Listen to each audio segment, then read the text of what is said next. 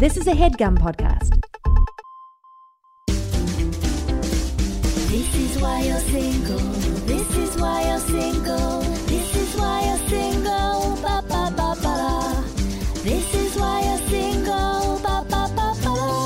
Welcome to the This Is Why You're Single podcast. I'm Laura Lane. And I'm Angela Sparrow. We are the co writers of the book, This Is Why You're Single. Every week we highlight a different dating topic. This week's episode is Why Your Pelvic Floor Matters to Your Sex Life. Yes, it does. Also in the lineup, we're talking about what's new in dating news, how to get better at meeting people IRL, and when it's okay to have a crush.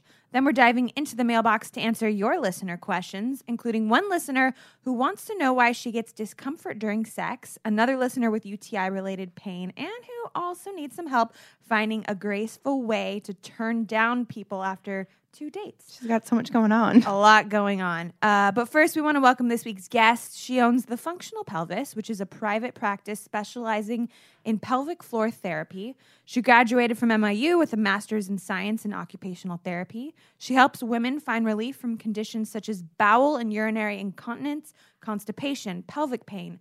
Pel- pain during intercourse, prolapse, and pre and postnatal complications. She teaches pelvic anatomy and pelvic floor health. She's also a mother of two. Please welcome Lindsey Vestal. Hi guys, I am so thrilled to be here. Thank you for for coming on the podcast. So I met you when I I went to a class that one of my yoga teachers was teaching and you taught it with her. It was all about pelvic floor stuff. I've talked a little bit on the on the podcast about I, I've been to pelvic floor therapy when I was having like a lot of UTI related issues and uh, but but a lot of people don't know about it. Uh, I had never heard of it But as soon as you mentioned it on the podcast, we got a ton of emails. So it is a tight knit sorority of women yes, that are dealing with their pelvic floor. Right. And and and then when I've talked about my issues with like close friends, they're like, "Oh my god, I have that exact same thing. Like I get UTI pain and then I go to the doctor, they test me for a UTI, and then they're like, "You don't have a UTI, it's something else." Right. But but a lot of doctors don't know about pelvic floor. Anyways, it, we need to raise the awareness cuz you know, just listing all of the things that you help women find relief from. Can you explain just a little bit in brief like what is pelvic floor therapy for those who have never heard of it? Yeah, I couldn't agree more. It's such an underdiscussed topic. And I think one of the reasons for that is because, in all honesty, this specialty is only about 20, 25 years old. Uh, so likely, if our moms or our parents had issues with their pelvic floor, they wouldn't even had a specialist to talk to. So unless you're guided by a community or a group of friends, or your doctor is really forthcoming with referrals and understanding how this specialty can help you, you likely don't come across it. I think that's starting to change. Uh, one of the biggest reasons for that is because it's a part of the body that's really private, right? It's taboo to talk about, and therefore we don't. And that's what we try to do on the podcast. We try to break down taboos. I love it. I This, I, I, um, when you contacted me after that workshop, I was like, yes, I'm so thrilled to be here. Um, so I have a question. So I don't have a UTI problem, but I have a pelvic floor. Like, could anybody benefit from pelvic floor therapy? Yeah, that's a great question. So um, I'm going to answer that question with just a little bit of background, just to give um, a sense of a sense of how to kind of think about this with a little more ease. If you think about what the pelvic floor is responsible for, so what it does for us, sort of its function, it helps to to to realize if we could benefit from some some specialty like this. So even though you guys are going to hear me say over and over these muscles are like any and every other muscle in the body, meaning they need to be able to move through full range of motion, they're special in the sense that they don't actually cross a joint. So, unlike my elbow, where I can watch my bicep contract and then drop and then reach my glass of wine sitting across from me, uh, and I can get feedback, instantaneous feedback. Is my arm working? Is it moving? Is it painful? Does it look smooth? That's letting me know the function of that muscle. I don't get that same sort of instantaneous, satisfactory feedback about the muscles in our pelvis. So, if we look to their function or their responsibility or what we rely on them for, it really helps organize our thoughts around how is my pelvic floor and could I benefit from this type of therapy? So, the three main roles and responsibilities or functions of the pelvic floor are bowel and bladder, intimacy, and organ protection. And so Which so, are all pretty important things. pretty important things and things we don't talk about. So, um, and and in those areas, we can dive deeper into this as we go on. But um, you know, it makes sense that we need to be able to contract those muscles or flex them, like I am when I'm doing a bicep curl, and it makes sense that I need to be able to let them go. And those those roles and responsibilities do fall into those three categories: elimination, intimacy, and organ protection. So, back to your question, Angela, about how do I know? Always kind of come back to those three areas. I have this really great questionnaire which we can we can post for listeners. It's also on my website that breaks down those categories and lets you know what's normal because I don't know about you guys, but has anyone ever said to you there's an optimal amount of time a day that you're supposed to be peeing? Yes, and I just all of these things that I've that I've heard one, once I started going to pelvic floor therapy of like what's normal. I'm like, oh, so like things a lot of things that I was doing that I was raised to think are normal are mm-hmm. not are not normal. So like, well, what I forget, and I should know because I went to so many pelvic floor therapy sessions. It's is like six times. Yeah. six to eight. So 6 to 8 times in 24 hours or once every 2 to 4 hours. And another big fact that I learned during pelvic floor therapy that is like a big problem. So women, so me and you, Angela, if we're like out at the mall. Mm-hmm. Okay, we never go to the mall. If we're out, if we're out at like a bar and I'm like, we're getting a drink and I'm like, I gotta go to the bathroom. Like, come with me.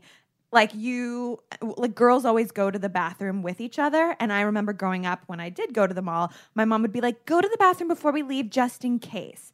And I mm-hmm. have since learned that that is bad. Don't do that. You never want to pee just in case because if you are relieving yourself when your bladder's only like 20 to 30% full, it trains your brain to think that it needs to empty itself when it's only 20 to 30% full. So then you'll start to need to go more than those six to eight times. And all this, is that correct? Yeah, that's absolutely right.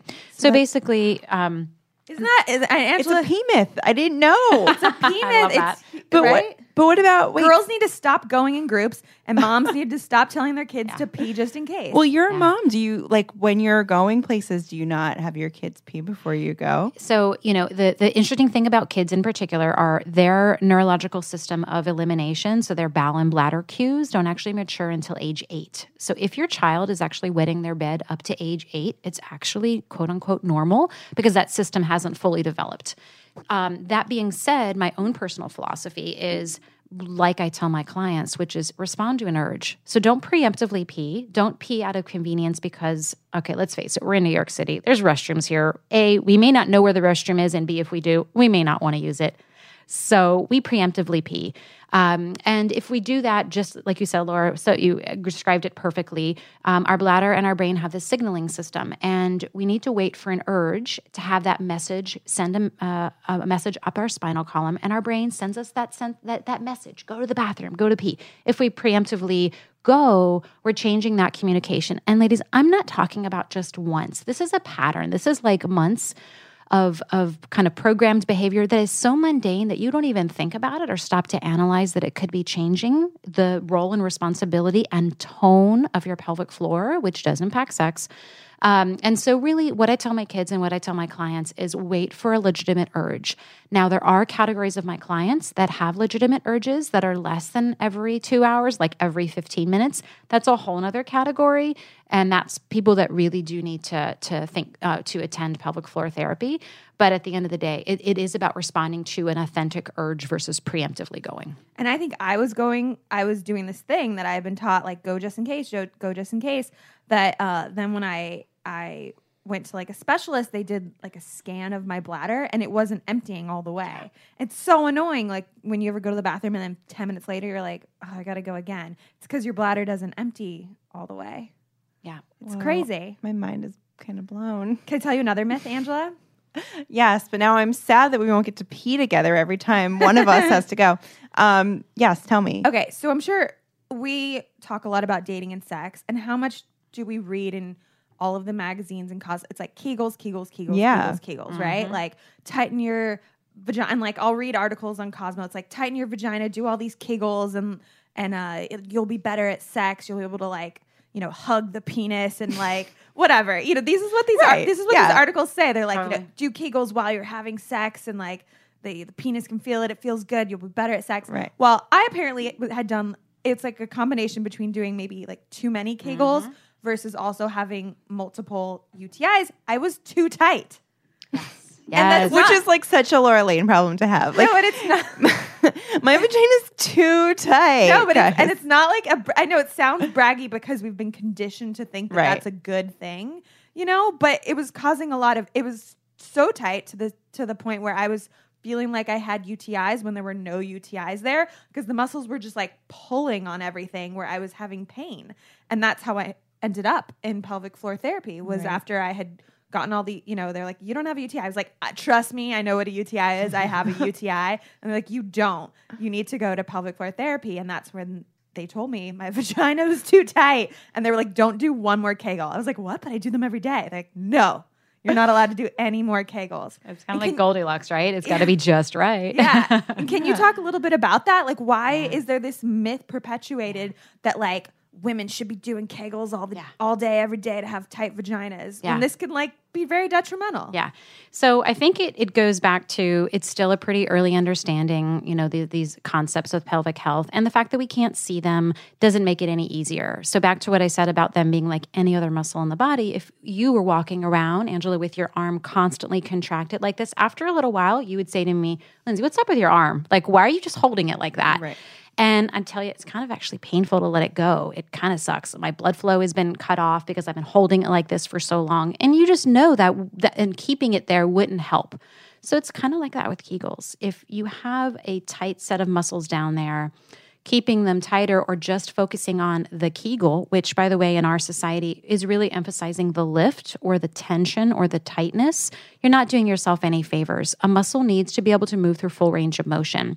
Also, by the way, the Kegel, this term, the Kegel, it came from Dr. Dr. Kegel or Kegel, however, tomato, tomato. And even in his paper, which was written in you know 30s or 40s, didn't advocate for doing a thousand Kegels a day. It was uh, an, uh, research or guidelines for, hey, there's muscles down there, guys. We can actually tone them and they contribute to quality of life. Somehow, fast forward X number of years later, we've really taken it to mean that when we think pelvic health, we think Kegels. And that's the only aspect of it. And if it's tighter and more tone, it's better. Um, if we go back to those three main roles or things that we rely on our pelvic floor for, so let's talk about peeing, especially Laura, because that was your your issue. If our muscles are constantly tight and tense and tone, we're not actually going to be able to get our urine out completely. So, um, if you think about how a tightening aspect or a Kegel helps peeing, it keeps it in when you're not ready, right? So you're, you're in a meeting, it's not time to go. Your muscles unconsciously actually contract to be able to keep everything in. But then when it's time to go, they need to be able to let go. They need to able, able to be supple and soft and relaxed so they completely empty. So that that in a nutshell is sort of why we can't just blindly slap kegels on someone's problem. And in fact if you were to call me and say hey i'm leaking urine i wouldn't have any idea if you're too tight or too relaxed. Because at the end of the day leaking is a sign of un, um, lack of coordination of muscle. So the inability to be able to move smoothly through space like me grabbing my glass of wine and then bringing it to my face. And if the function isn't there or the coordination isn't there we're going to see it break down. And usually that's an example would be leaking. So do you think I'm in the good place? Because I I'm in these you know mommy groups. And some of the women just in casual conversation as if it's normal like ha ha ha yeah I sneeze and I and I pee like being pregnant you know pregnant problems and that's never happened to me like so I feel like is that normal for them to be like sneezing and peeing when you're pregnant? so let's say that it's it's common but not biologically normal okay it's common for pregnancy mainly because of if you think about the weight of the baby and the uterus and the placenta and i think like our blood volume increases by 40% so Thir- just 30 yeah 30%. yeah yeah yeah just the sheer weight of those factors does put an extra strain on our pelvic floor muscles to be able to tighten so that they can keep urine in. Um, and then postpartum, it's a whole different topic. But yeah, I think that bodes really well for you. Um, that that's not a symptom that you're having. Yeah, I've been like scared because I, I all these like uh mommy blogs and mommy groups are like, "Oh yeah, baby kicks me in my bladder and I pee." And I've been like freaked out that that's going to happen to me and I'm like, "Okay, that has not happened to me. I think I've I finally have gotten like my pelvic floor in like the perfect equilibrium." So I'm I'm not planning on that happening to me. I strongly encourage if anyone's listening, if they're having that experience being pregnant or even postpartum, seek out a pelvic floor therapist. Um, they are somebody that provides a tremendous amount of education about what's normal and what you can do about it. And there's been a research study that recently came out that said that there is a there's a correlation with if you're experiencing symptoms while you're pregnant that likely you're, you're there some of those same symptoms may stick around after you have the baby so i strongly urge people to get checked out now and have a better understanding of these muscles which can only be instrumental in both the pushing and labor and delivery phase as well as the postpartum recovery phase Wow. This is like I'm just thinking I I need to get checked out. I've never gotten my pelvic floor checked out. What happens in a in a therapy session? That's a great question. So, um, you know, we really do. So, no one really receives this education in grad school. So, we're sort of a special variety of people that like are called to this and really seek it out and receive continuing education. So, we want to be talking about sex. We want to be talking about pee and poop and all of these really glamorous dinner table conversations. All conversations. my favorite topics. And so you're we got, in we got good. we got intimate very quickly when I went to my pelvic floor therapy session. I was like, "Oh, we're talking about this. Yeah. I didn't know what to expect. and now we're doing Yeah. it. because I had never, you know, I when I went to like physical therapy when I like had hurt my head. Totally. like I knew people that had been to physical therapy. I had never met anyone that had been to pelvic floor therapy, so I didn't wasn't able to ask like how invasive is it? Yeah. It's pretty invasive. It gets pretty personal quick, but Did like you talk about your pee and your poop? Everything, it's very invasive. Like set, like everything. It's pretty uh, intimate. I think one of the big reasons why, so I, I personally um, set people up uh, expectation wise um, by sending them a questionnaire ahead of time. And I also have a call with them because I really, to me, this is not a part of the body that's like rehabbing a knee or an elbow. We are going to develop a rapport. We are going to be really comfortable with one another. And so that emotional and psychological aspect really has to be taken into effect. This is not muscles that, even though they are like every other muscle in the body, they're they're they're special okay and so that really takes somebody that has sought it out we want to be there we didn't just happen into it so number one recognizing that number two um, those of us who you know really recognize this role this psychosocial element are going to spend time developing that relationship so yes while there is internal work I wouldn't really say it's invasive. I would say that it's very gentle. There's no stirrups. And guys, I don't always even do it the first session. So if someone's timid or not sure, there's so much we can do externally. And there's so many other alignment things that we can talk about and do that set the stage um, that if they decide they want to go there and get more information, we absolutely can. But it's, it's, one of those things where um, the questionnaire that I send them ahead of time sets that stage. And what I love about that is so, for instance, you were able to answer pretty quickly, like, how many times a day do you pee? A lot of people are like, oh, it's pretty mundane. I don't really think about that. But I if didn't know at first. Yeah, I would say I, I that's had I had to keep track, and then I was like, oh, 12 times a day. Yeah. Oh, that's too much. So by getting this questionnaire, they're- actually stop and think about it, and then by the time they meet up with me, they're able to give me much more quality information, and we're already starting to digress into treatment and what they can do and what are norms that they can put into place. So behavioral modifications that they can actually implement the day they leave my office or my I do house calls, so the day I leave their apartment. Um, and so that's really important because it sets the stage, and then just building that rapport and and just making that connection. and like a lot of like food stuff. So that I had never paid attention to where it was like, oh, if I have like a spicy lemonade, like I'm gonna pee three times in an hour afterwards. And and there's Because of the spiciness? yeah, or just Oh. like the acidity. There's like a and like she gave me like a list of foods and drinks that can potentially like irritate your urinary tract, which is universal for like anyone. Not and she basically my person basically said that not all of these irritate everyone, but you have to figure out which ones irritate you. So I don't know. It's pretty holistic, right? We take into account nutrition, behavior, the tone of the muscles, everyday habits. Uh, it's it's pretty amazing stuff, guys. I really love my job. That's awesome. And there's like, oh yeah, wait, go you go ahead. What were you gonna? Ask? Oh no! Well, I was gonna. I have a. I wanted to ask about a different aspect. So Oh, is good. this still on the? No, same go- topic? go for okay, it. so I was gonna say let's lean into the TMI element of this Let's episode. do it. Let's talk about poop a little bit, just a little bit about poop. So I am obsessed with my squatty potty. I love my squatty potty. Is it true though? Like, is is that really the best position for going to the bathroom? That's a great question.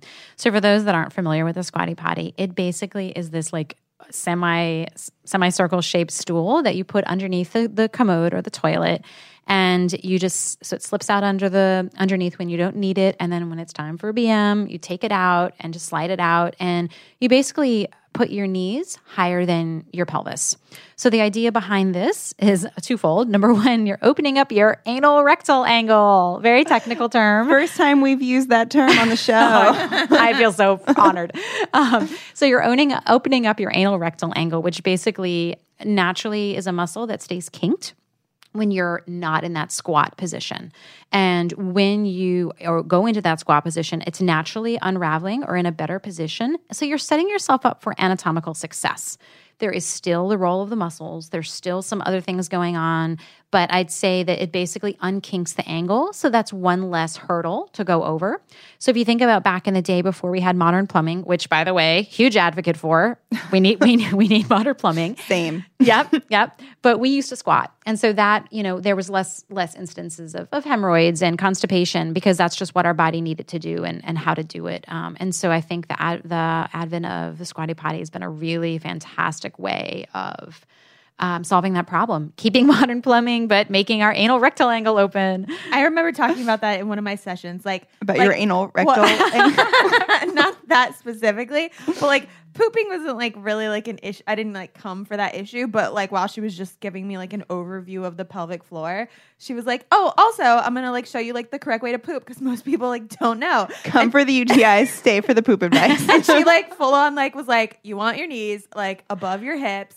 And then like lean forward and like don't push hard because that will like le- you know a lot of people are like, like you know she was like plan to like chill for a bit and I was like what like Just chalk it up to me time. and like and I was like nobody teaches people how No. to poop like No. they just like don't teach people to poop they, like, Especially not women. Yeah. Wo- Women feel like we can talk I- about it. And I mean, like, I wasn't having issues, but then I was like, oh, but I'm also like not really doing it the right way. Like, I'm not like leaning forward, how she said. My knees were not like above my hips. And let me know if, if you agree with like this or the way she was telling me to. and and she was like, sometimes you're there for 20 minutes, and like that's normal. What's not normal is like grunting. And and she was just saying like a lot of her clients do that. They're like, oh, get out now. Oh my God. and I'm like, what do you do when you're like at a restaurant? She's like, yeah, I mean, like, like you know, you, people make exceptions, but like, yeah, you you're not supposed to like poop in like a minute always. You know? Yeah. Is So this all correct? It's absolutely correct. You've got a great pelvic floor therapist. um, what, why I loved she went into that. Well, you you didn't go with you know bowel movement issues, but the reason why I love that she went into that for you is like you said. Number one, um, no one talks about it, but number two, it actually is going to help your urinary uh, symptoms, right? So these muscles, they do the same job. They do the the protecting of our organs. They contribute to you know, amazing intimacy and they contributed to bowel and bladder behavior. So if you are using bad behavior and bowel movements, it's going to spill over into your bladder habits and vice versa. So it's really comprehensive and you want to dive deep into all three categories and assess them so that they complement each other and are helping each other.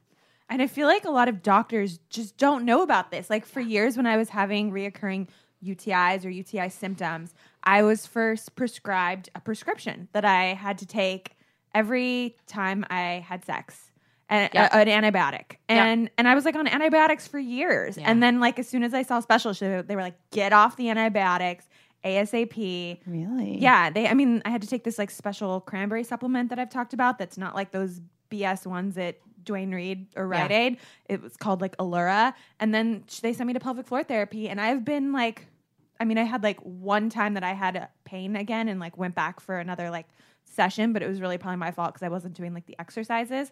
But I've been like symptom pain free since, and it's like changed my life because for like five years, six, like I was having. I just thought that I was for the rest of my life was going to be someone that had UTIs and UTI pain and was going to have to be on antibiotics every time I had sex, and like that's not the case. Yeah, so I think, you know, our urologists, our gynecologist, our urogynecologist, a lot of these specialties, or even our GP, um, when we go to them for help with these problems, they're really going to look at it from a very medical lens. So they want to make sure there's not an infection going on. Um, and they're they're not going to really dive deep into the quality of life issues that we as pelvic floor therapists are going to. Um, number one, we have the time. So I spend 90 minutes with my clients in the evaluation and 60 minutes with them as follow up. I don't know about you guys, but last time I went to a doctor, I was lucky if I got 10 minutes, right? And and we just barely scratched the surface. So they're really going to look at it from a medical lens. Um, and whereas we kind of fill in the gaps of these quality of life issues that is very rehab focused. We're developing a relationship with you. We're talking, ada- talking about and breaking down lifestyle habits that you've likely taken for granted. And I think that there's a lot of forward thinking doctors that get that and are referring to us. Um, but it's still a fairly new profession. And there's so much education that needs to be done, not only to our referring physicians, but also the clients, every all of us who don't realize that this can have a profound quality of life impact, not only now, potentially when you have your baby and then also just looking forward into like menopause which you know is down the road but it's a it's another Oh, huge God. hormonal shift I don't even want to think about that. and it's an opportunity to to just look at your pelvic health life as a continuum and as a as a as a so I get a lot of clients who are pregnant. I get a lot of clients who are concerned about tearing and concerned about labor and delivery. I'm and just I- not going to tear. I'm putting Oh, that that's out into the world. It can happen, absolutely. um, and so uh, that's when people really start to ask questions and wonder about their pelvic floor for the first time, and they really want to know. They're like, How, "What is this?" And I think that's a great opportunity to then. I always open up the conversation of like, "Okay, so what's next? What's down the road?" Nursing, breastfeeding has huge fundamental changes on our pelvic floor. So we talk about that. We talk about what's the next chapter in our hormonal development as a woman, menopause. And so we're really setting the stage for your life. Breastfeeding can affect my pelvic floor. Absolutely. Wait, what? Yeah. How yeah. though? How? So when we're producing, so let me first say I'm so pro nursing. I breastfed both my babes, um, but I think that it's really important to understand the full picture and to kind of know how it affects our body. So that being said, when we're producing milk, uh, we don't produce as much estrogen. Okay. When we don't produce estrogen, two main things happen to our pelvic floor. Number one, we don't produce as much moisture. I was going to say you dry up. dry up. You dry up. And number two, the muscles actually atrophy. They start to thin. Guess what, guys? No. This is menopause. Is this when your vagina falls out? No, that's a totally different issue. And if you're wondering why I have a rubber chicken next to me, which I wish we should take a picture so everyone can see, because when I took it out on the counter, everyone was like, okay, why does she have It'll that? be in our Instagram video. So that's not prolapse when your Um, no. vagine falls out. No. Well, so uh, we'll get to that. Um, but um, what was I saying? Uh, you were telling me about breastfeeding and Oh, right. So, so that is actually what happens permanently when we're going through menopause. Our estrogen declines, our muscles thin out, they have less tone, and they're drier. Okay. So, as a nursing mom, it's temporary, but it's a window into okay, so what happens? Is sex different? Am I less comfortable? So, this is an opportunity to really kind of pay it forward and know okay, so what are some things I can do? How can I make it better and more comfortable so that years down the road it is still comfortable? Because I, I don't know about you guys, but I want an active sex life when I'm in my 60s and 70s. Oh Yeah. yeah, me too. And when I'm breastfeeding. and when you're breastfeeding. So, um, some some tricks and tips that are really helpful, especially for the dryness, is lube. Lube. oh, I'm all about the lube. but I mean all natural lube. Yeah, Absolutely. I love I love lube all day every day. Laura is always covered in lube. So um, up to like three. Angela and I got some. we've gotten some free lube recently. We- yeah, Lola yeah, makes great uh They like organic good lube. You could get lube from our sponsor Adam and Eve. Uh, but We like have I have so many lube I options. have so much lube that I've just been like Angela's just been taking it all home. I don't know what you do with it all. well, now that you when you're breastfeeding, I know you're going to need some. Are you going to give it back? I'll, I'll share with you. Um, the other thing you mentioned was was tearing. So Nick and I were watching a show on Netflix, and there was this scene with a expecting woman and uh and her, and her husband, and her husband was doing these like massages on her vagina to like stretch it out, and she and uh, you could you could only they you know the the picture on the on the show was only like you Her know tum. her no it was like it was you know chest up like it Okay. what you didn't see and nick looks at me horrified and goes is that a real thing and i was like i don't i think i mean i knew that like stretching was i didn't know that like the husbands do it for them but i was like yeah that's a real thing and he's like oh god he was horrified It's like, a bonding experience. I don't know. Yeah, that she was. She was like, "Ow, ow, ow," and he's like, 10 more seconds, babe. Ten more seconds." Oh and, my God. And Nick, goes, well, I forget what what was the show called. Was it Easy or? E- Yeah, the show was called Easy, and uh, yeah, Nick. I, sh- I just wish I had a picture of like Nick's wide, horrified eyes of like, do I have to do that? Like, is that a real thing? But uh, I so far I have not made him do it. I've been doing my exercises on my own. Um, but is that what you would recommend for for, Yeah. for ta- so so lube when I'm breastfeeding? Yeah. and then does does should Nick be giving massages to me now? So um, typically, I recommend uh, starting what we call perineal massage, um, like around week thirty-five, week thirty-six. Um, earlier, if you if you have reason to, um, definitely discuss it with your doctor. But the idea is that it shouldn't be very painful. So I want everybody just to like take their index finger and their thumb and kind of hold them away, hold them apart like a V symbol. That's then- how wide it should be. no, no, no. Oh gosh. Take your I mean, I know that's even smaller than a baby's head, but still, that's pretty wide. Yeah. So take your other hand and just like use the thumb and index finger and try to separate separate the other hand's thumb and index finger and keep it there for a second. That's a like a gentle a gentle sensation. It's not incredibly intolerable, but it's a sense of yeah, I'm getting a little stretch here. That's about what it should feel like. Hmm. So if it's painful, just like every other part of the body when we experience pain, we're going to clench, we're going to tighten, we're going to protect ourselves. And the whole idea of this type of massage and labor prep in general is about being soft and accommodating and supple and open so that we have less trauma to our pelvic floor with delivery. So gentle, this is not a part of the body where more more pain is more gain. Cool. Wow. This is all. Uh, I hope um, Nick was watching her demonstration because it's kind of hard to do on yourself. Now I see why in the the Netflix show Easy. The husband was doing it, Yeah, but you need a little I don't know. You know, I want to keep a little mystery down there. We'll we'll we'll discuss. We'll think about it. So I do have a document that I've written that um, really helps explain perineal massage and helps modernize it a bit. Um, I think that no one's really kind of stopped and updated an, an older document that's out there that everyone kind of uses. So if you guys want, um, Yeah, email it to me after the show. Cool, I'll do it. um, all right. Well, we're going to have more questions later. There's so much to talk about. Can you believe there's still more to talk about when it comes to the pelvic floor? Specifically, later on in the show, we're going to talk more about sex and the pelvic floor, and also men can do, men doing Kegels. yeah. We're going to talk about that. But first, let's take a quick break to thank some of our sponsors, and then we're going to jump into what's in the news. Would like to thank our sponsor, Omaha Steaks. Does your dad love to grill but hates the hassle and poor quality at the grocery store?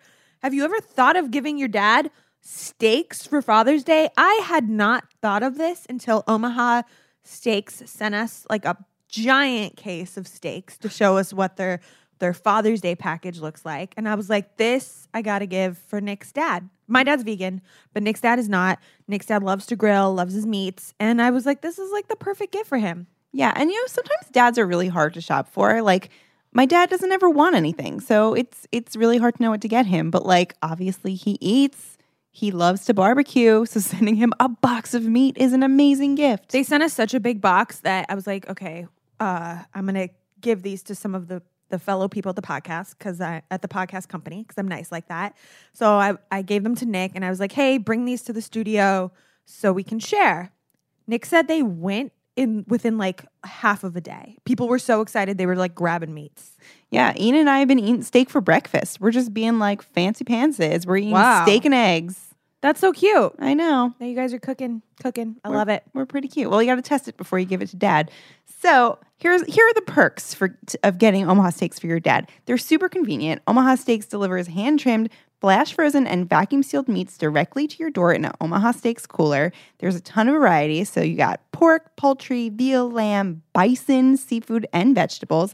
And your dad can even customize his order. Omaha Steaks uh, gives you the option to customize cuts for your dad's grilling needs, find recipes, and wine pairings. Right now, Omaha Steaks is giving a limited time offer to our listeners for Father's Day at a very specific and very high 78% off. Wow.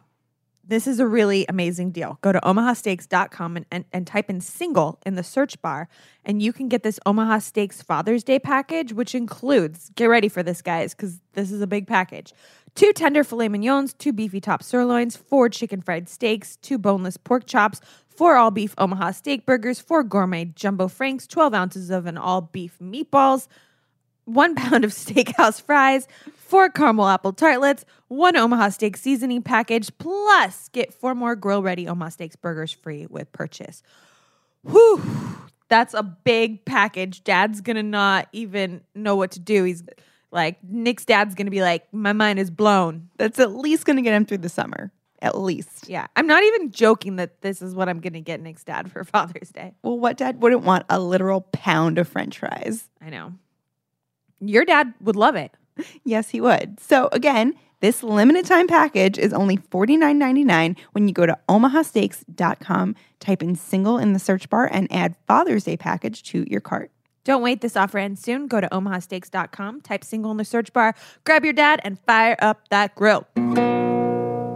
We would like to thank our sponsor, Dagne Dover. Dagne Dover is the cutest bags. They are a fusion of fashion and function because everything has a place, every bag has a purpose. There's no more water bottle spilling on your laptop or rogue tampon kind of disasters. They even have a pocket for your cell phone, they have a pocket for water bottles. I got the cutest bag, Angela. I got one called the Landon Carry All. It's in this like yellow mustard color that I was really feeling Angela vibes from when I picked it out. It's funny you say that because I got a bag in the exact same color. Oh, so cute. Mine is mesh, and well, technically the color is called Sol. If you guys are Yes. going on Dagne Dover's website and you're like, I want to get the one Laura got, it's called Sol, like the sun, S O L. It's mesh, and I used it for an overnight bag the other day. I used it for a laptop bag the other day, and then I also bought. Got from D- Dagne Dover, they sent me like these other compartments so that I can turn it into a diaper bag when I have the baby. So it's just provided like a very multifunctional bag that I'm obsessed with. yeah, same. Um, I am not a mom to be. I'm a working woman, so I got the tote. I'm a working Or woman you know too. I mean. I'm a working woman too. Thank you very much. But like, I don't need a bag for diapers. Like, I need a bag that I can fit a laptop in. So I got the tote bag, also in Sol. And like Laura said, it has all those like awesome compartments for every single possible thing you can need during the day. Um, Dagne Dover has elevated style and superior function. They're also 100% pebbled leather, and they have my favorite feature: a detachable key leash. If you ever like get your keys lost at the bottom of your purse, you just pull on the leash and Yeah. you pull them out. those are for they have the this new one called the Allyn tote. So those are uh, those are really cool for the Allyn tote. They also have the pockets for the wallet, phone, MetroCard, and water bottle. It's Like you cool. said, and also padded compartment that fits a 15 inch laptop. Very cool. So check out the Allyn tote. You could also check out the one that I got, the Landon carry all. Check out the the one that Angela got. So many cool options. Dagne Dover is offering our listeners 20% off your purchase when you go to dagnedover.com slash single and enter our offer code single. Don't put off getting organized. My bag has changed my life. It really has. Check them out at dagnedover.com slash single. That's D-A-G-N-E dover.com slash single and use our code single to get 20% off your first order. You'll be happy you did. All right, Angela, what do we have in the news this week? Okay, so I was reading The Cut, a piece by Maria Del Russo. She wrote about how to be excellent or at least pretty good at meeting people without dating apps. Because this is a lost art. It is, and we hear from a lot of listeners who have no idea how to like just go to a bar and meet someone. It's really hard. So I love the the woman that wrote this piece. She wrote it because she went to an astrologer, and the astrologer was like, "Dating apps are not for you. You have to meet someone in real life." So she panicked. Which, uh, yeah, always, always, totally relatable. always gotta believe the astrologist. Yeah. Um, so they spoke to Amy Evidence Harwick. based. Okay, yeah, so go ahead. yeah. Hold on, Laura has some digs about the astrologer. No, I, I love a good. I lo- I'm a Virgo. I love you know. There's Right. Nick's We're a Vir- both. We're all. You're a Virgo. I'm a Virgo. Nick's a Virgo. My dog's a Virgo. I mean, like some. I got. I have to give some credit to that. I'm like, all right. I, I clearly get Right. along with Virgos. I'm worried because my my baby, no matter when he's born, whether he's born a little early or he's born on time, is not going to be a Virgo. I'm sure you'll get along though. He would have to. He would have to be like a month late, which they don't allow. So I'm like, this. He's gonna be. This is gonna be like the first time that like a new sign is like being thrown in the mix. Oh, maybe I'll get you like a mommy baby astrology book. You know, I think I need that. Do they have that? They have to. I have don't that. know. Google. I'm gonna Google it. Okay. So anyway, so this lady, um, she contacted this um, marriage and family therapist named Amy Harwick to get some pointers on how to meet people. Um, so she gave her three tips broken down into good, better, and uh, best. So Oh. her good advice, she says, is stepping away from your phone. Yeah, don't be on the phone when you're at a bar. That's like mm. I, I don't want to Ki- go up to someone like kind that. Kind of duh, but also hard. Like I feel like it's just a nervous tick. Like you just are always checking your phone. It's like it's like why like you know smokers love to like go outside and like have a smoke, but I'm very against smoking. So like it's like a nerve. Yeah, it's like the Yeah. same kind of thing. You want to be like doing something. It's something to do with your hands. Otherwise, you just like staring off into space in the bar. Yeah, you probably should just stare off into space. Yeah. yeah, that's what Amy Harwick says. Stare off into the middle distance. like, yeah, you saw something terrible earlier in the day.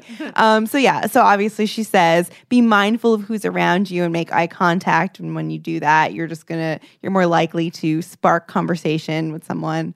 Um, the, her better advice is friend referrals, which I love. She says friends are a great way to meet people because if you get along with your friend, you'll probably get along with your friend's friend. So you already have something in common um, and they can set you up. So she says, don't be afraid to like ask your friends to set you up with their single friends. Well, that's how I got. I mean, I didn't necessarily get set up with Nick, but I met him at a mutual friend's holiday party. Technically, had friend referral. friend. It was kind of a friend referral. Technically, he had gone on a date with her, but they were not. It didn't work out. I wasn't stealing. um, but but it was similar. Yeah. Um, and her final bit of advice, her best advice is to diversify your hangouts. So she says if you go to the same bar with the same friends all the time, you're less likely to branch out and meet new people. So shake it up.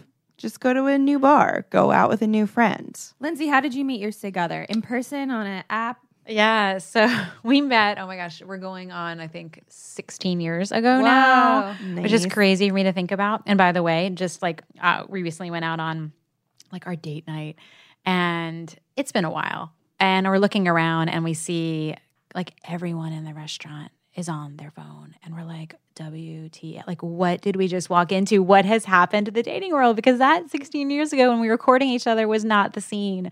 So we got a good laugh about that. But um, so at the time I was a modern dancer and choreographer. Whoa. And he came to one of my. I was at a museum opening, and he like I was in a bathtub, fully dressed, fully dressed, um, and he wandered in, and I was like, "Who is this fox?" and then I started seeing him everywhere, even though I hadn't seen him anywhere before, like at my favorite coffee shop, at the grocery store, and then finally, like uh, I got up the courage and went up to him. And at the time, we were reading the same author, so it was like really good. Yeah, that's perfect. First conversation. Wait, how did, you know you were reading the same author? did So- you have the book? Yeah. you? Whoa. Yes, we, ha- we it was not the same title, but it was the same author. Great icebreaker. It was pretty great. Did you acknowledge that you had seen him all over? Were you like scared Not that at you were this going to sound point. creepy? I didn't want to Okay. seem like a I've been, creep ball. I've been stalking you everywhere. I see that you are at the museum. See, that would have been my opener, and that's where I would have gone wrong. You were you nailed it with the author.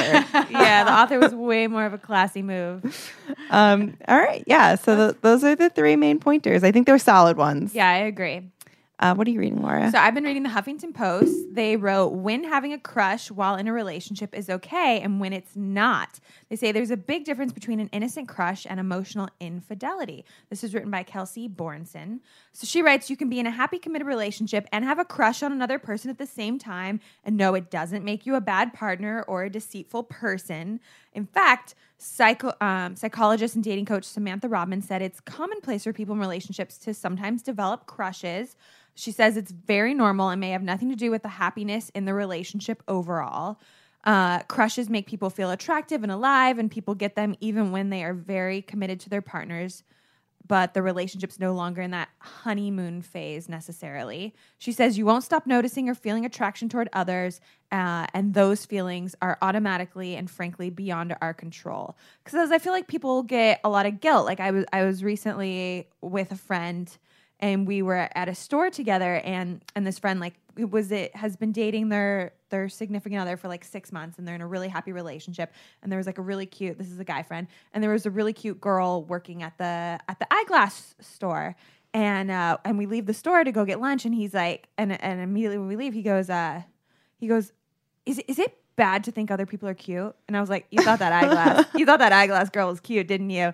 And he's like yeah. And i was like it's totally fine. It's totally normal. Like you shouldn't feel guilty Um, and and I feel and then when I saw this article, I was like, okay, this is this is a good timing after I just had that conversation with a friend who thought the girl that worked at the eyeglass shop was cute, and he was like feeling really guilty about it, and was like, does this mean that I'm like not supposed to be with my girlfriend? I'm like, no, it No. doesn't mean that. It's okay to think other people are cute. It's because it's called being human.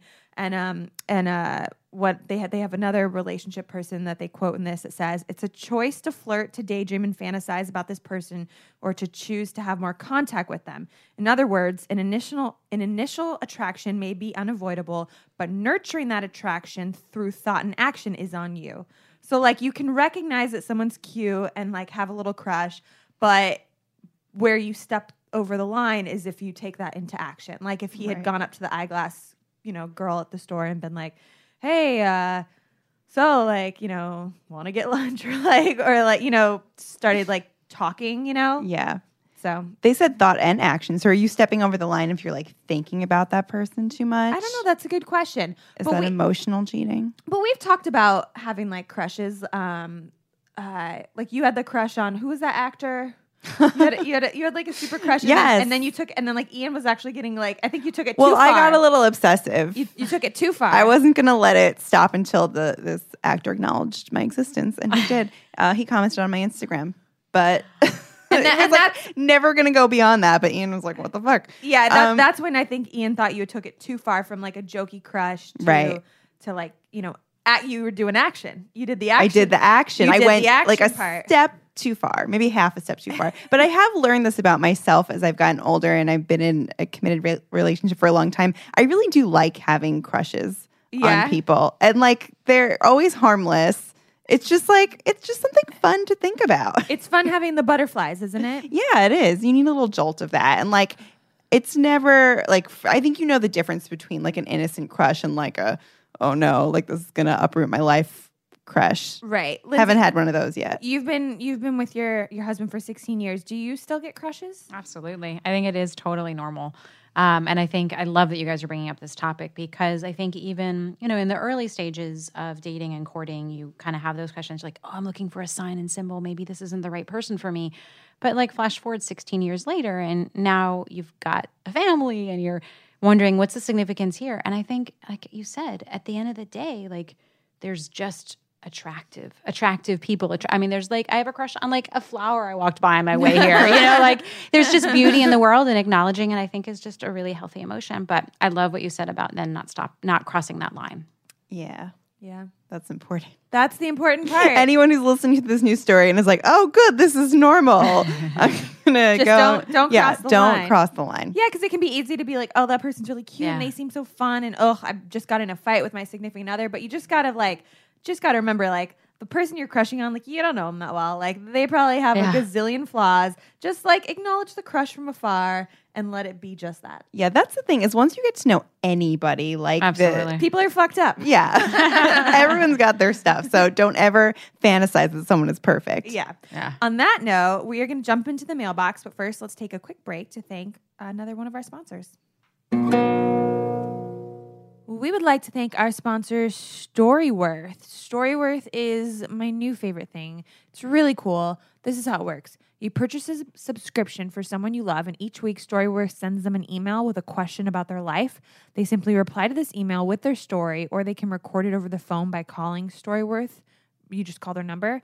All the stories are private and only shared with family that you choose. After a year, their stories will be bound into a beautiful keepsake book. How cool is that? Um, it's super cool. And you know, Father's Day is coming up, and you got this for your dad already. I did. I got it from my mom and I got it from my dad. And my dad's really good at deadlines, and I've been getting the most amazing stories.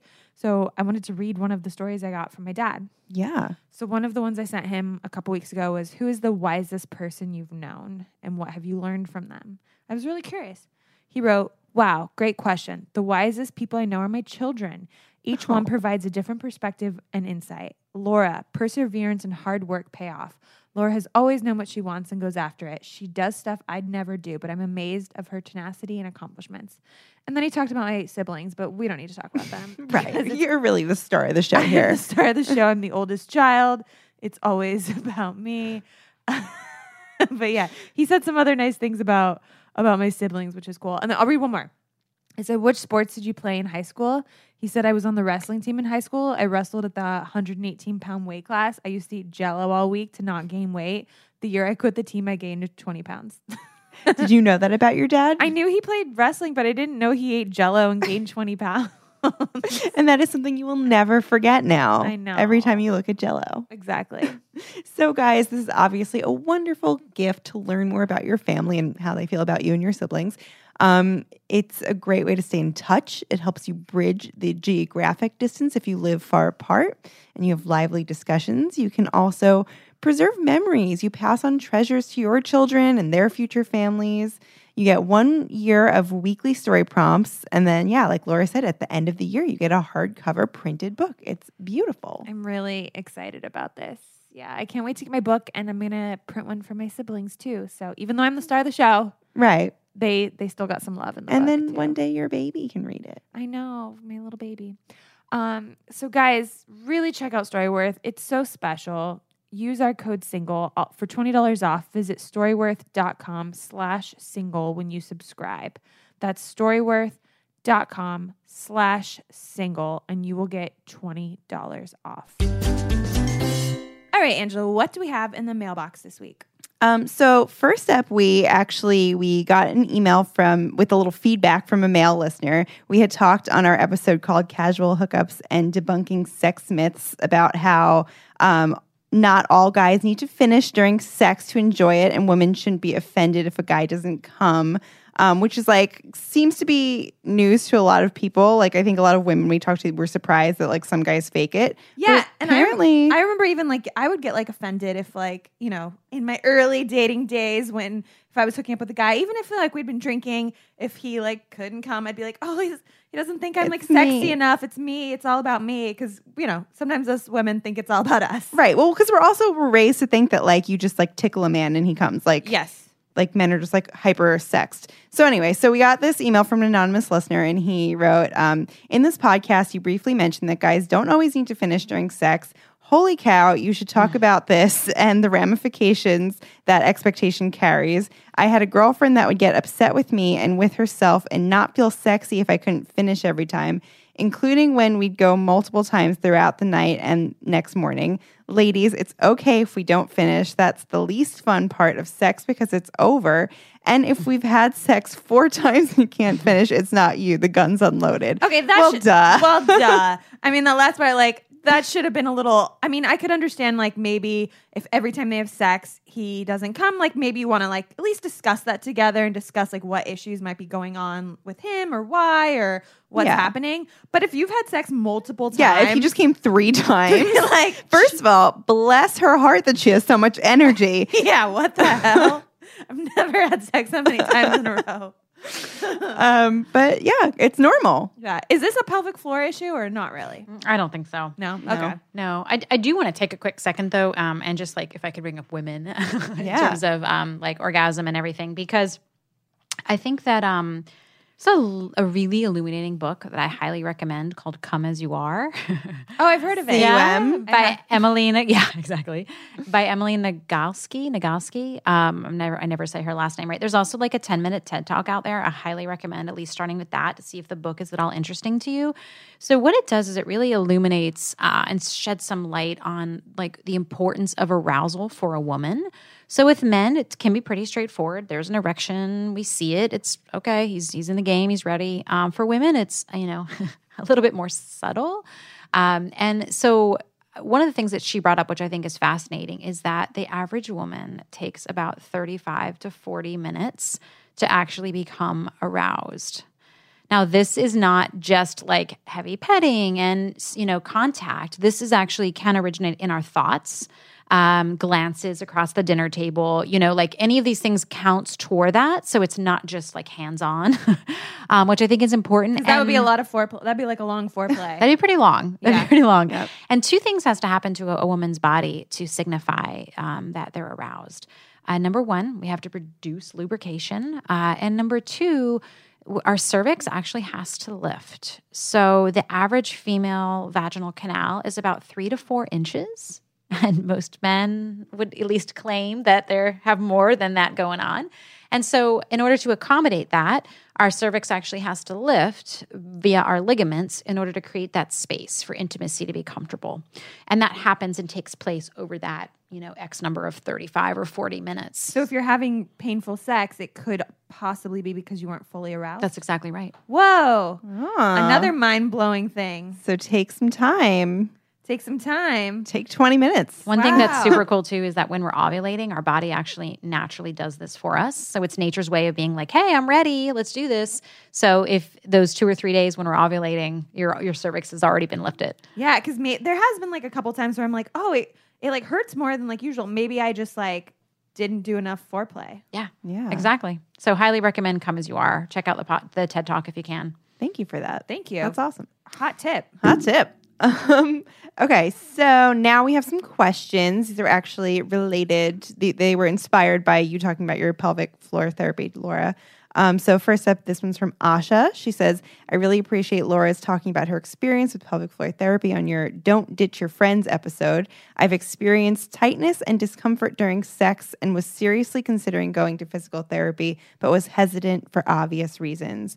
Um, so we kind of we got into like what a typical session would be um but Yeah, like why do people experience tightness and discomfort during sex um, besides, you know, maybe the the cervix not not lifting? And like how could we maybe help Asha? Yeah, yeah. So um, let's go back to thinking about the pelvic floor muscles like every other muscle in the body. And if we think about the three main functions, so elimination, intimacy, and organ protection, we already talked about why like flexion and letting go serves urinary function. It's kind of the same thing with bowel movements, but with intimacy. In order to accommodate, if, if penetration is what we're participating in, in order to accommodate penetration, our muscles also have to soften and let go and elongate and become supple, just like they have to do with complete elimination of bowel and bladder, just like we have to do to deliver a baby. And so um, I would not only encourage her to be mindful and aware that the arousal process can can take some time but really working with understanding the coordination of her pelvic floor so recognizing that there are these different places that it can go it's not just tight it's not just up so that is important the other thing is for orgasm and the quality of our orgasm it's really about the ability to move through flexion and relaxation so an orgasm is basically range of motion. It's mobility. It's lifting our pelvic floor. It's the rhythmic contraction of lifting and letting go, lifting and letting go. This is why I'm sick of people saying do a bunch of kegels to have bigger orgasms That's because exactly it's a myth. It's it's half of the story. And unfortunately our culture only understands it as the half of the story where it's lifting and tightness, not letting go. And again, you would not go to the gym and carry a 10 pound weight in your arm and just pump it two or three inches. You would let that weight go all the way down to your side and you would pick it back up. Same thing for the pelvic floor. So I would really urge Asha to um, begin to understand and think about that concept in her pelvic floor. I honestly, I would say 90% of my sessions are all about teaching a client how to relax. I can't remember the last time that a client came in and I was like, yep, Kegels is the answer. That's what you got to do. It's all about the tightening. It's really more about like restoring function and mobility and range of motion. So I think that could really benefit Asha. awesome Cool. Um okay so now we have an email from jackie jackie wrote to us and she said first i wanted to say thank you to laura for being so open about her pelvic floor Oh, therapy Anytime. I have no boundaries anymore after doing this podcast for 144 episodes. um, she says, I have had UTI issues since I became sexually active and would basically get one if I didn't clean up and pee within like 10 minutes of any kind of sex. In August of this year, I had a very sudden and painful onset of an infection that hurt along the right side of my cervix and up to my right kidney. I ended up taking a trip to the ER. This all happened within like 24 hours and have since been in the process of um, getting an, uh, uh, I'm sorry, the process of appointment after appointment to figure out what the hell is going on. Well, today my urologist gave me a referral for pelvic floor physical therapy. If I had not heard you talk about this a few episodes ago, this whole process would have been way scarier. Instead, it feels like a real answer, and I am super hopeful that letting a stranger push on my lady parts will help me get better and be worth all the weirdness. Um, so, do you have any advice for like a first timer, like uh, our friend Jackie here? So I would definitely recommend a first timer, uh, like potentially call call the rehab facility. So reach out to the therapist and. I entertain these kind of questions and calls all the time. It's really important to me that we feel like we're a fit and that they understand what they're getting into because it's just not going to be beneficial if they don't. And again, just to emphasize, like we really seek out this this specialty. It doesn't just fall into our laps or haphazardly get there. So we really want to be there, and it's important to us to make our clients as comfortable as possible. So you know, keep it keep it brief, you know, but be respectful of their time, but reach out to the therapist and just be like, hey, I'm super nervous. This is really kind of funny. I know you do this all day, every day, but this is really new for me. Um, if you could just kind of give me a rundown of what to expect, that would be really great. And you can get a lot of information about that about that uh, therapist during that call that will give your intuition a sense of is this going to be is this going to be a good session for you. Hopefully, you have other options in your city. Not everybody does. There's a huge deficit of pelvic floor therapists, um, but hopefully, you have other options and you can you can find someone that you're really comfortable with. Are you able to guess just from the information she provided what you think might be going on with like the? I, she says like she feels. Let's see. She says she felt pain alongside the right side of her cervix. I don't even think I would know what. I don't know where. I don't know what my cervix feels like. I yeah, she says right up to her right kidney. I Like that's very organ specific. I still don't even know exactly what my cervix is. I mean, I remember I got a kidney infection one time from Yeah. a really bad UTI, and um, I like didn't know where my kidneys were. I thought like my back was hurting, and I was like, Nick, my lower back hurts. Will you give me a massage? And so I made him that night give me a massage. He's basically like massaging my infected kidney, and what a guy. and then So and he's then- already prepped and ready to go for this perineal massage. yeah. And then like the next morning, I still felt like I was in pain. I was like, I don't know, I'm gonna go to the doctor. Like I went downhill so fast within an hour of getting to the doctor. I was like turning blue and purple, and she sent me immediately to the ER. And that was like when like my that was like the height of when my then my UTIs like s- started happening after that. But I had like 105 degree fever. It was crazy. But it just goes to show like she seems to know where her organs are. I didn't know where my kidneys were. I didn't know it was my kidney that was hurting. I thought it was my lower back. And meanwhile, I'm have like a kidney infection and 105 degree fever. No idea. so she's already off to a good start. Yeah, I guess so. but like, why do you think um they would send someone with an infection to pelvic floor therapy? Yeah, so this is a really important point because you know I don't we do, we don't work with anyone until the medical stuff is cleared up. So you know if you have um, an active infection, you know it sounds like there is a there's a kidney involvement, right? Because it really starts at that level of the cervix and goes up to her low back. That stuff's got to be cleared up, and uh, quite honestly, that just makes sense anyway, right? Like that's the priority at that point in time, and then we can really address have the time and space to address the muscular involvement. So maybe the muscles were already sort of tight and contracted and not coordinating well, or maybe through the pretty traumatic experience of like that whole incidence of going to the ER and the quick time that she experienced it could really lead to some holding patterns and some tension there. And I think that's what happened to me was the infections then led to the more t- tightening. Of course, of course. I mean, that makes so much sense. You know, your our body is trying to protect ourselves, and so um, I think that it sounds like because her urologist has given her the referral, they have gone to a place where she's medically stable and they've ruled out all, any other organ involvement. So at this point in time, I think it would be more about like again, not to sound repetitive, but about learning how to relax and let go, so that the kidneys and the and her entire uh, pelvic area can really let go and relax, um, which can only serve to provide her more stability and comfort and strength. That makes sense. I wish more people knew about this. Like if ER people, when they're treating people with kidney infections, would say like, "Hey, Yeah. keep an eye on if you have any residual pain even after the infection's gone. It could be that your muscles are like a little messed up from this infection, and you might need to be aware of going to pelvic floor therapy." Whereas like if I break my finger, they immediately were like, "Cool." So even after the bones heal, you're going to need to go to physical therapy, and they just don't do the same for this area of the body. So what's kind of amazing is, um, so like I've had some health stuff go on recently, um, which I think is very humbling and reminds me about what a lot of my clients have been through before they get to me. So I'm usually not their first line of defense. Like they've already been to at least a handful of doctors before they see me.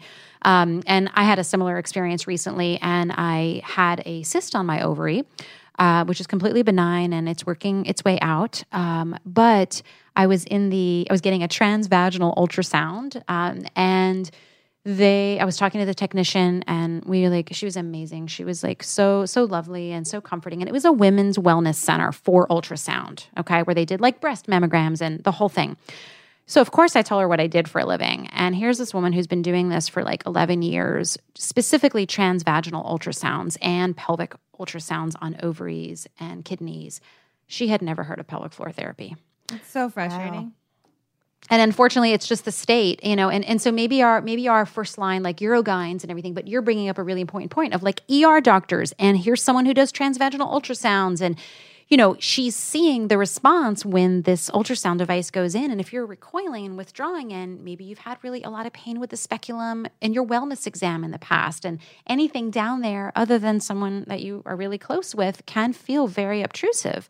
So I think sensitivity and awareness and education, even around those like supportive ancillary functions, aren't necessarily our main doctors but these people that are seeing these cases i oh it's a dream of mine that they they would understand their role For those that don't know what transvaginal ultrasound is, I didn't know till I was pregnant, but it basically looks like a dildo that goes inside of you, but it's an ultrasound. And when you're pregnant, and it doesn't feel good. I imagine. no, I I've mean it, it, it feels fine. Like it doesn't feel good. It doesn't feel bad to me. I think because uh, it just doesn't. But I I didn't know what that was till I got pregnant and went in for an ultrasound and realized oh at the beginning stages when you're pregnant ultrasounds are not all like the movies. It's not all on the top of the belly. Right. When the when you the embryo's first developing, the only way to see it is through these transvaginal ultrasounds. So, uh, any ladies that are not pregnant yet, your very first ultrasounds will likely be uh, an ultrasound machine that looks like a dildo.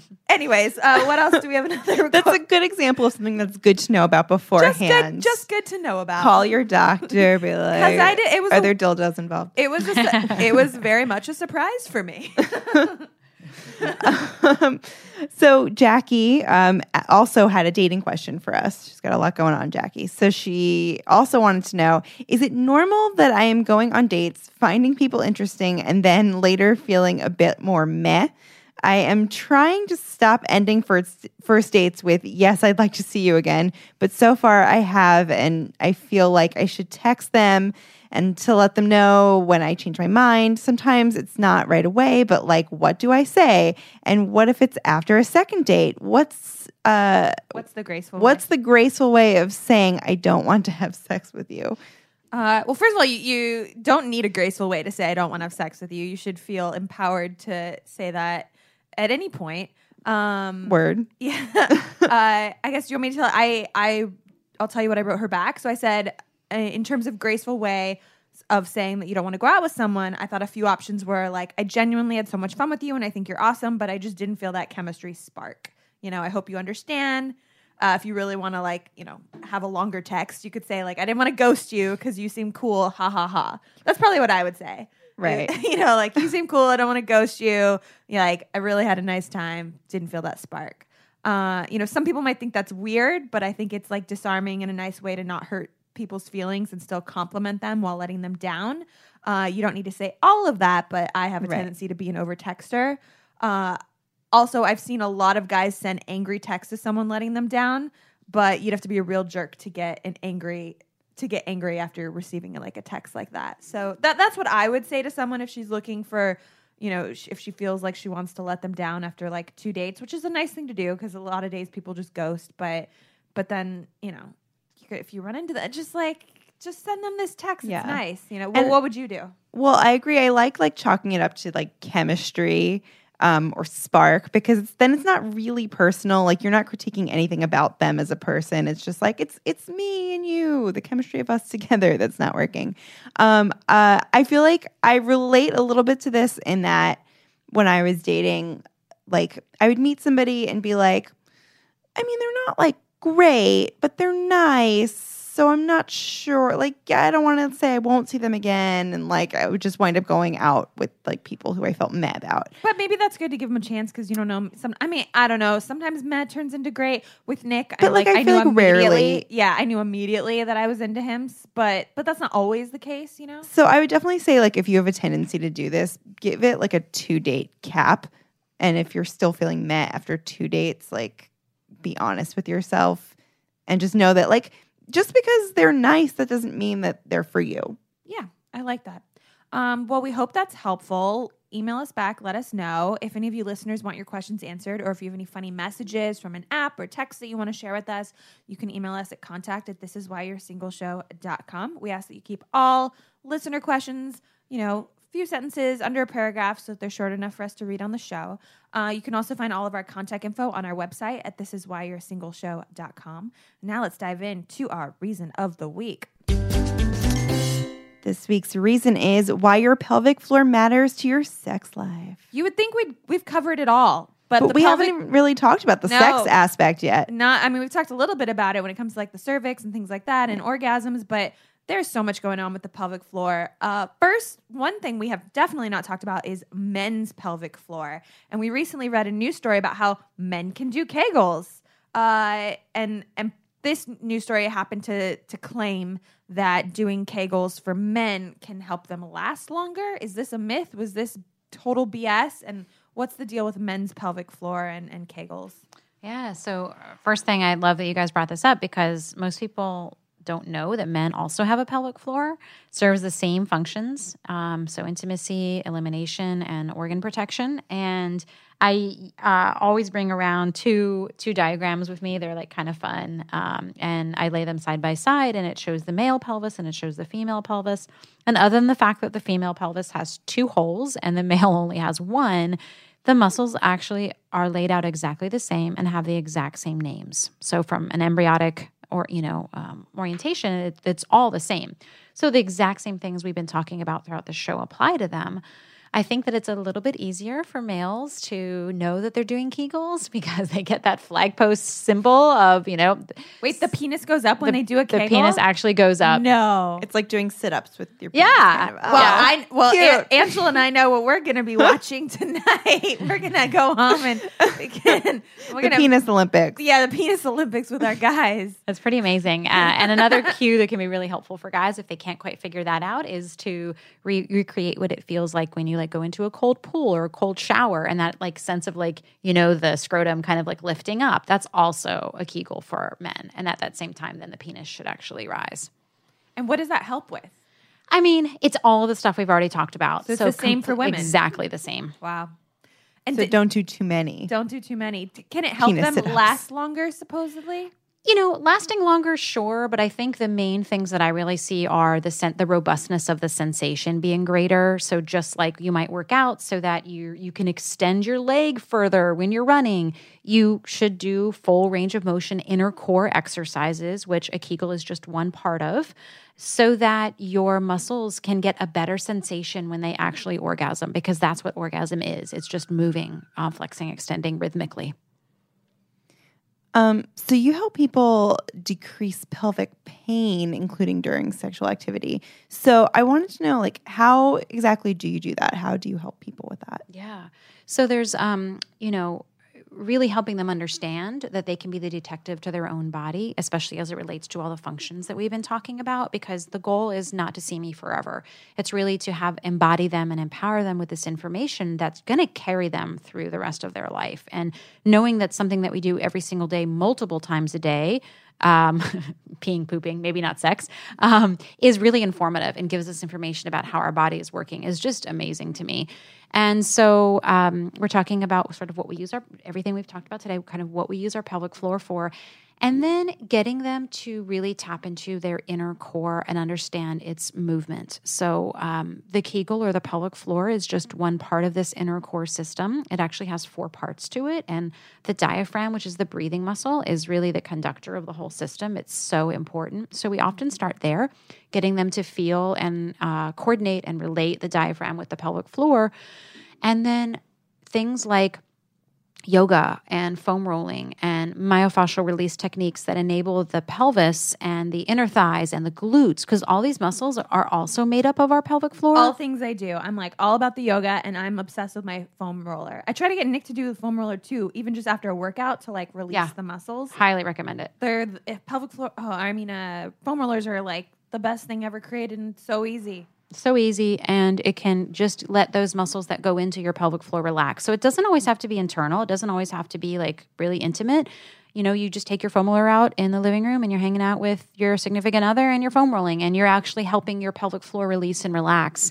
Um, And I, I didn't like learn about the foam roller from going to pelvic floor therapy. This was something like my trainer had me do. So it was a very, you know, it, you know, a welcome news to know that oh, if I do this, I'm also helping my pelvic floor. Foam rollers Right. are just like They're they're just good for so many things. They they help bring blood flow to your Yeah. legs. They help like release toxins and like just get everything moving. And then yeah, It's great. I am a big fan. Big fan. Um, how do you identify like what a problematic like pelvic pain would be? Because I feel like sometimes you have sex and maybe it's a little uncomfortable, but like what is that like pain that you would have that you'd be like, oh, I Yeah. need to So I think that it you're looking for patterns. You know, number one, if you're not fully aroused and it's a one-off time, you know, and you weren't really into it, you might feel pain. That doesn't necessarily mean it's indicative, right? Which is why I love that "Come as You Are" book and TED Talk because it's helping to normalize and help us understand that we don't have to freak out with every sensation. It's more just wrapping our head around how does the art of arousal serve us. Um, but I would say if there's a pattern, if there's predictable times, and it's also pay attention to the sensations. So some women will report that they feel that the discomfort right upon initial penetration. Some will say it's deeper in. And that's really informative to us because it lets us know which layer of the muscles have been involved. Uh, so, a really common story around that would be like a postpartum woman who maybe had an episiotomy or a tear, basically trauma in her pelvic floor. And the perineum is really key because it's where most of our muscles actually uh, meet. So it's the highway of the pelvic floor. And when there's trauma there, um, unfortunately, those muscles do get impacted. So that is really indicative of the pain upon initial penetration. And there might be some scar tissue there. And I'm hugely passionate about teaching a woman how to do scar care after she's had a baby and especially a C section mom. So, a C birth, it's super important for a mom to rehab her low abs because that's actually another part of the inner core. So, we've already mentioned the pelvic floor, we've mentioned the diaphragm, and it's the low abs, known as the TA, the transversus abdominis. Those are our deep inner core muscles. So, it's not the six pack, it's not the obliques. Those are our mirror muscles. Those look good then when they're tone, but they're actually not supporting the functions that we're talking about during this podcast. So interesting. So, I mean, we've covered so much this episode, and the thing I like is a lot of the taboos, and especially a lot of the myths we've been told, like girls should not go and pee together, shouldn't do the peeing just in case, shouldn't do a thousand kegels a day. Uh, we've learned how to poop. um, is there anything that's like big myths that that you think we've missed that you see a lot of people come in and you're like, you just hear this all the time? You know, Right. people are doing this thing wrong or anything involving sex that you think we've missed or Yeah, I would actually love to bring up um, the abdominal wall because I think that's really important. Uh, so I've already mentioned that like the six pack and the obliques are sort of more the mirror muscles. Um, but when a woman, when a person is holding their belly in all the time, and oh this is something you talked about in your seminar this all right yes i'm glad we got to this So some some people do it because like they might they're growing up they might have heard their mom say like suck in your belly, stand up straight, and we really kind of equate it to like good posture and being ladylike and whatever. Well, when we do that, either out of like that conscious decision because we have that our mom's voice in our head, or out of let's or say your vanity, friend or your friends and vanity like suck it in suck it in and like Totally. women walk around with stomachs sucked in Yeah. And then we have like waist trainers and all of these things that are only promoting that as a sign of like tightening and toning. Well, just like we talked about with the pelvic floor, if you're and even your bicep, if you're keeping that part of your body rigid and fixed, you're not actually able to breathe well. We talked about the diaphragm being a really key component in this inner core system. And if you're not doing that, you're really bypassing uh, quality breath, which means you're kind of in like a fight or flight place. You know, you're kind of maybe very anxious. You're really, really breathing with your chest and not your lower. So your diaphragm is right below like your bra line, right below your chest. And that area really needs to expand and contract to be strong. And if you're holding it in, again, it's like me holding my bicep up at my shoulder all day long. I'm definitely not going to see any strength or any robustness or any change in the musculature if I'm just holding in a fixed, rigid place. So we had briefly alluded to prolapse, and I just want to mention that um, prolapse, which is basically a breakdown of the muscle's ability to support our internal organs. If we squeeze our belly in all day, the pelvic floor takes a huge hit, and that pressure kind of like it's just the same thing with the advice you were given about. i can't wait for all these these girls that are like sucking in their stomachs and then their vaginas fall out totally. Yeah, like those waist Wow. trainers. They're just thinking about the aesthetics. No, I'm just kidding. I don't wish that upon anybody. I want your vagina to stay right where it is. just take the waist trainer off. Yeah. Um, and so if if you're uh, not getting that sort of accordion like suppleness nature, um, and you're just squeezing in, it's a little bit like what your pelvic floor therapist had said about pooping. When you really push with pooping, it's a little bit like wearing keeping your abs in all day. That pressure has to go somewhere. It's a closed canister of pressure, and our abdomen is. And if that pressure can't go somewhere, for a lot of us, because of gravity, it goes down into our pelvic floor. It can actually also go up. So we see like a lot of indigestion and acid reflux. That's more for like a, possibly a person who hasn't had a baby, but it can be present in anyone if they don't have good behavior and daily habits. And so, um, highly, highly, highly recommend to Wow, I allow a the belly to be supple. I have a friend that has acid reflux. I've never even, I'm sure, you know, she's been going to doctors. I'm sure they never even thought to tell her, like, don't suck in your stomach. It's mismanagement of pressure at the end of the day. It's a closed pressure chamber. It needs to expand and contract, and there's going to be a breakdown in the system, either above it or below it, when that basic physiological need isn't met. So all this time that I've had a supple belly, I've been I've been job. nailing it. You did. good job, Angela. Wow, we've learned so much. Um, and this brings us finally to our reason of the week breakdown.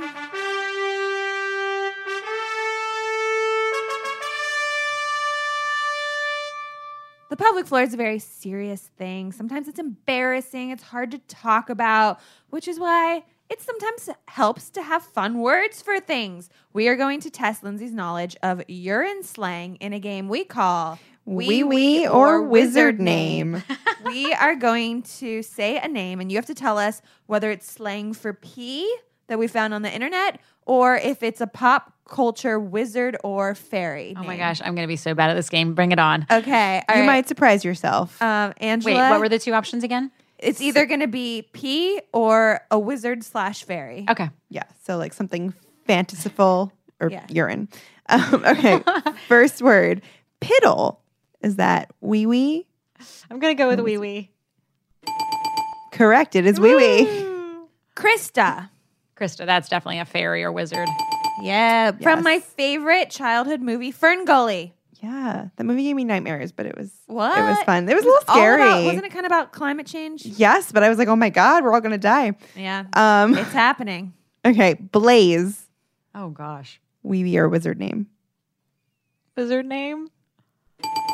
Yes. It was Merlin's master. Cool. Uh, Twinkle. Oh, P. I never heard that one. Really? That sounds very fairy like to me. Yeah. It could be both. I'm sure there's a fairy out there with that Yeah. name also. Um And she also pees. yeah.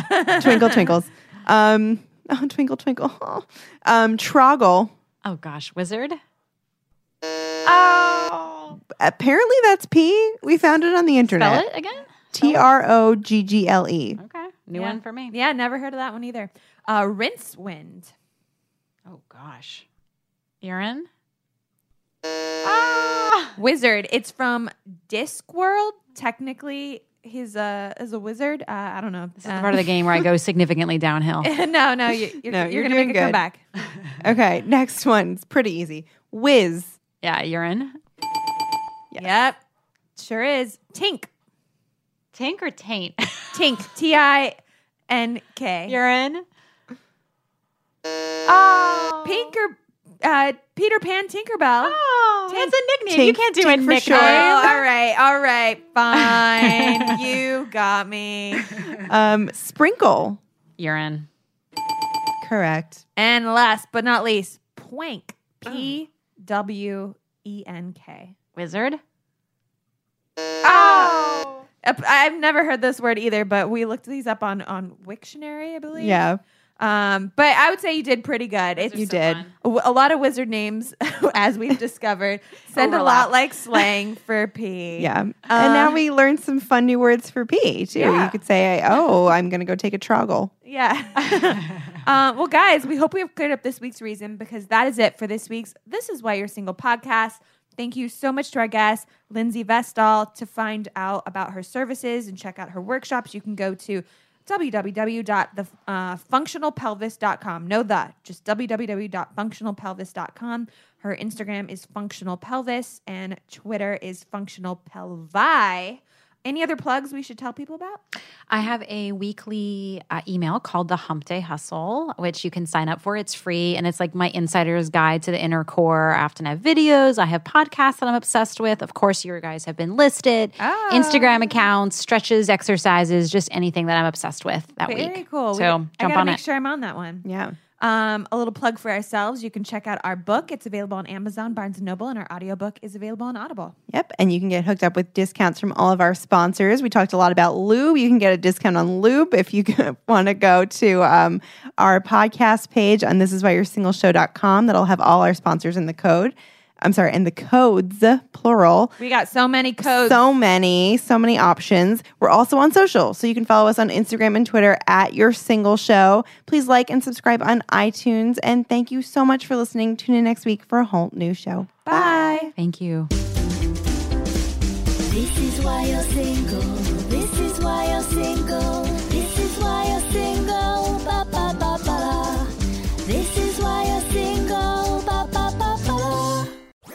That was a headgum podcast.